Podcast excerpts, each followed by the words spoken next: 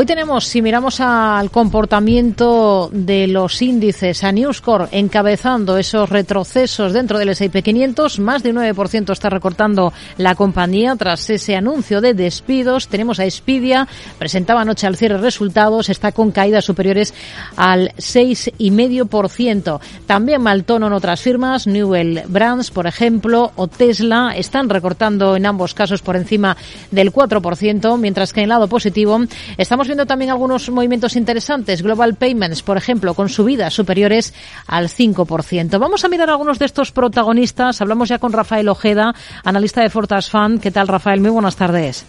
Hola, buenas tardes. Bueno, lo primero de todo, tenemos ahora mismo al mercado americano cuando han transcurrido ya los primeros 40 minutos de negocio con tono negativo, con descensos que son bastante moderados en todo caso. Incluso el Dow Jones de Industriales trata de darse la vuelta hacia terreno positivo.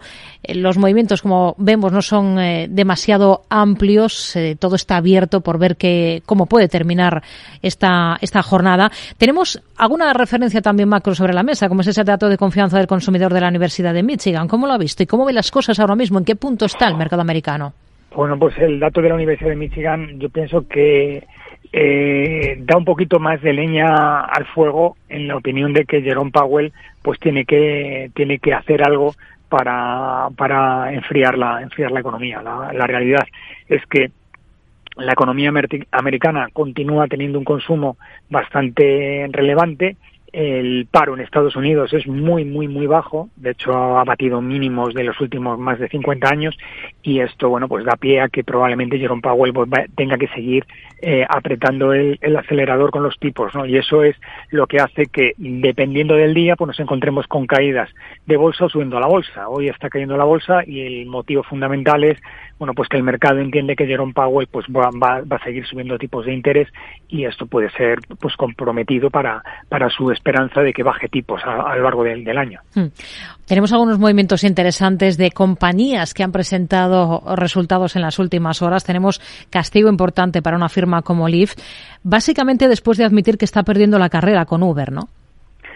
Sí, la verdad es que la compañía, eh, bueno, en la última sesión había caído más de un 3%, en la preapertura de hoy cayó un 32%, un dato muy significativo, pero nos damos cuenta, en el último año la empresa ha cotizado entre los 9,60 y 44 dólares de máximos y esta mañana, vamos, hoy ya estaba cotizando en, prácticamente en mínimos. En lo que tú indicas, probablemente sea una claudicación clara de que Uber le ha ganado completamente la batalla y no hay no hay lugar para, para el segundo, ¿no? Y por tanto, pues Lyft pues va a tener que reinventarse o, desaparecer, no hay, no hay otro objetivo, claro. Un desplome del 34% el que firma ahora mismo esta compañía. Se están cotizando también los resultados de anoche de PayPal. ¿Cómo los ha visto? Bueno, pues los resultados de, de PayPal pues lo cierto es que la compañía, los ingresos del cuarto trimestre incrementaron un 7%, fueron de 7.380 millones, prácticamente en línea con el estimado, que era 7.390, por tanto bien. El beneficio fue de 1,24 dólares por acción, superando las estimaciones de 1,20, unos resultados sólidos y sobre todo que la compañía espera que el, un incremento de, ingresos en el primer trimestre del 7,5%. Lo cierto es que PayPal está haciendo las cosas bien, pero fundamentalmente, igual que otras muchísimas compañías en tecnología, fundamentalmente están haciendo un ajuste de, costes muy significativo para, resguardar su rentabilidad, pero en general han sido buenos resultados. Hmm. Hoy tenemos al valor que está subiendo con claridad tras estas cifras, más de un 3%. De los de ¿con qué se quedaría? Bueno, pues los despidia, lo que me quedo es que realmente el, la compañía en la última sesión cotizaba en el otro de 117 dólares, estaba cayendo en, el en la preapertura más de un 2,40%. No creo que esté batiendo las expectativas y lo peor de todo es que eh, se le avecinan trimestres un poco complicados. El objetivo que tenía la compañía, que era de 126 dólares por acción, a mi modo de ver, es eh, no lo va a cumplir y probablemente las casas, pues eh, las casas de inversión probablemente retoquen este dato. Yo creo que Expedia tiene mucho trabajo por hacer.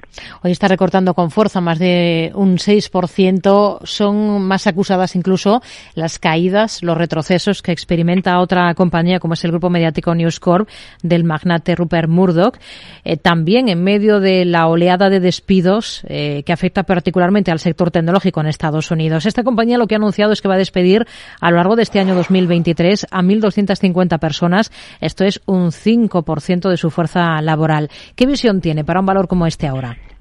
Pues mm, lo veo complicado. De hecho, ni siquiera tiene un objetivo para, para el año. Es decir, eh, cotizaba en la última sesión en 2085, en la preapertura ya perdía un 6%, y lo cierto es que la compañía tiene un año complicado porque el tema de la publicidad en Internet y en general todos los efectos publicitarios pues van van a caer en picado en un año como este bastante con bastante volatilidad. Estos despidos como muy bien has indicado, están a la orden del día en todo el sector tecnológico y News Corp va a tener que realizar ajustes de plantilla probablemente adicionales ah. o tener que hacer cambios importantes. Yo desde luego no estaría en este valor. ¿eh? Tenemos a Intel en el punto de mira, lo hemos contado aquí en el programa, ha anunciado que planea aumentar de forma significativa su inversión de 1.500 millones de dólares en Vietnam, quiere ampliar su planta de ensayo y montaje para chips, la que tiene en ese país. Em, ¿Qué le parece esta apuesta de la compañía? No sé si sería un valor ahora mismo Intel que tendría en cartera? Yo no lo tendría en cartera. El motivo, fundamentalmente, había una caída importantísima en las ventas de, PC, de PCs. El escenario macro no es eh, el mejor para una compañía tecnológica del estilo de, de Intel. El efecto China también les perjudica claramente la, guerra comercial entre Estados Unidos y, China. Y bueno había un recorte intertrimestral, eh, intertrimestral del 20, de más del 20% en las ventas un fuerte recorte de gastos que ha tenido que acometer la compañía para, para este tipo de ajustes. Y probablemente probablemente una compañía como esta en una situación como la que tiene no se justifique un dividendo del 5 17% por tanto es posible que tenga que recortar el dividendo. Por tanto lo que ha hecho Intel de invertir en Vietnam o en algún país porque es posible que no sea Vietnam, sino en algunos lugares de, por allí cerca, hmm. eh, es una manera pues un poco de, reinventarse y de buscar nichos de rentabilidad en lugares donde los costes son menores. Pero realmente yo desde luego no estaría en el valor. Hmm. Para Boeing, ¿cómo ve las cosas ahora? ¿Cuál es el escenario con el, con el que trabaja para este valor después de, un de que un juez estadounidense en Texas haya rechazado una oferta legal de las familias de las víctimas de dos accidentes de Boeing 737 7 Max para reabrir ese acuerdo de culpabilidad de la compañía. Está muy plana hoy la cotización de Boeing en 212 dólares ahora mismo. Sí, lo cierto, bueno, mm, la compañía va, va a realizar 2.000, 2.000 despidos en los departamentos de finanzas y recursos humanos fundamentalmente para reducir estructura y, va a hacer un incremento de, de, empleos, sobre todo en temas de negocio, ingeniería y fabricación. Es decir, está ajustando su negocio para tener una estructura más liviana, pero sin embargo invirtiendo en puestos de trabajo que generen valor a la compañía. Yo desde luego soy optimista relativamente en la compañía que cotizaba ayer en el torno de los 211 dólares por acción.